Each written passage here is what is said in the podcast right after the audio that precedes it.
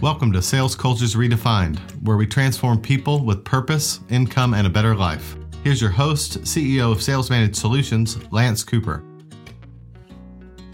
Why don't we make it easy to get into medical school? Why don't we make it easy to get a pilot's license? Why don't we make it easy to visit our nuclear sites?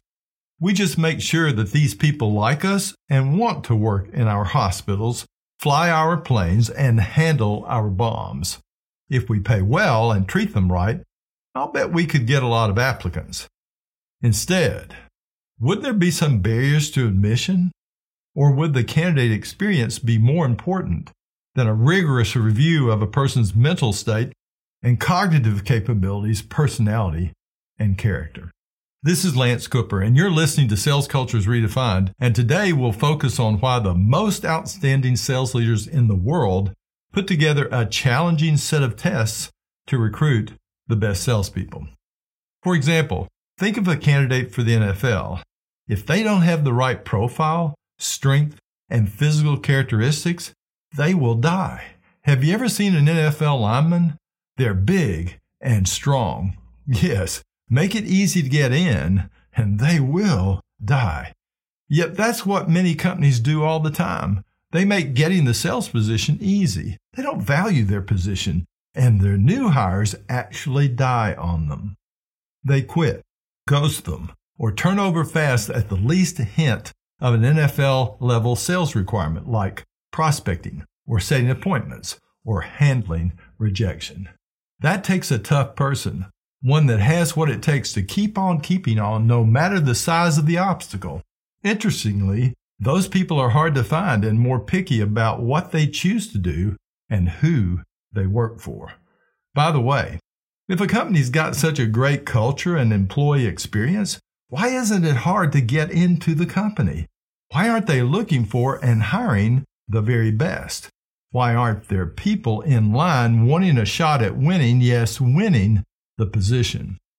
The other day, we heard that what we said a company must do to reduce their turnover, which was costing them at least 1.6 million per year, was too intrusive, found out too much about a person, and the candidate hiring process took the applicant too much time to work through. Remember, they were losing 1.6 million per year. Here were the benefits of their sales position. Their top people earned $150,000 plus. New reps are given a starting salary of $40,000 annually, plus a minimum $1,000 guaranteed monthly commission for the first six months. Total per month, $4,333 per month, plus $295 stipend for gas, mileage, and tolls. Comprehensive health plans, including domestic partner coverage, up to 80 hours of vacation and 80 hours personal sick time in the first year.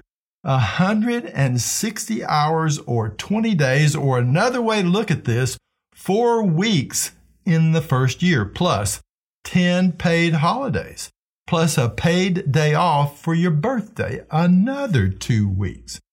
401k with company match, parental leave pay at 100% for 10 weeks, paid time off to volunteer, office snacks and drinks, hybrid work policy, career development training, promote from within philosophy. To sum it up, $150,000 plus sales potential, growing company, great culture, $4,333 per month for six months, comprehensive medical up to six weeks off in the first year, plus another 10 fully paid weeks of parental leave if needed, and work from home, training, and promotions from within and they were still losing people in the first six months after the $4,333 dropped to $3,333. Imagine that today you're one of those thousands of small businesses hiring salespeople. In the last several years, employment has been very high, and smart, hardworking people who could sell have gotten themselves jobs. The people you see for your sales position are relational, diplomatic, low ego people who love to nurture and serve others. For some of them, sales, especially those jobs with titles like marketing associate, or customer success manager are chances for moderately high incomes and low stress positions. Many of the candidates that apply for your sales position you like, yet when you choose to hire, you find it's like putting a young high school football player in the NFL. They just don't fit. They're nice, but they're not strong enough in their personality and character to handle the chaos, high activity, and the goal oriented, hardworking, and resilient people that do well in the best sales cultures, especially ones that require prospecting and finding leads as a requirement, or ones that require a dogged determination to find a way to convince people to try or use a new service or product. So that's the other side of the recruiting coin. One side is relational, but the other side is tough, resilient, optimistic, and determined to win and earn the high incomes possible from sales.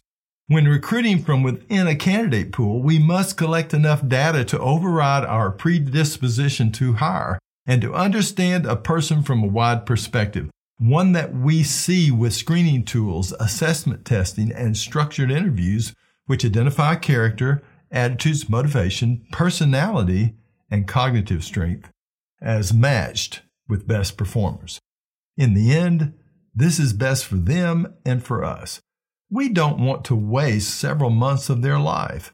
We don't want to put them in a position that they will not be able to handle. We don't want to stress them with situations they cannot navigate well. We don't want to place the wrong people in our sales culture. For those reasons, we don't want to make it easy to join our sales team, especially if our best make high incomes inside a dynamic, goal oriented sales culture. It's the same for our sons and daughters. We want someone to help them find the right place in society for their gifts and talents and cognitive strengths. And remember this while many parents helicopter over their Susie or John or Amy to help them live anxiety free lives, many young adults end up, because of this, having not learned to face and overcome tough situations. The result? They quit early. Plus, they really do not know themselves, their gifts, talents, and personality, where they would best fit in life as an accountant, engineer, customer service rep, or a salesperson that can open and close sales at an acceptable rate for us. That's why it's best for the candidates, for us and the customers we serve that we place them in the right sales position and that we use a rigorous and scientific recruiting system that looks at their character, attitudes, motivations, personality, skills, and cognitive strength. Thanks for listening, everyone. We'll see you next week. You have just listened to Sales Cultures Redefined. Subscribe to our podcast on iTunes or Google Play, and we'll see you at the next episode.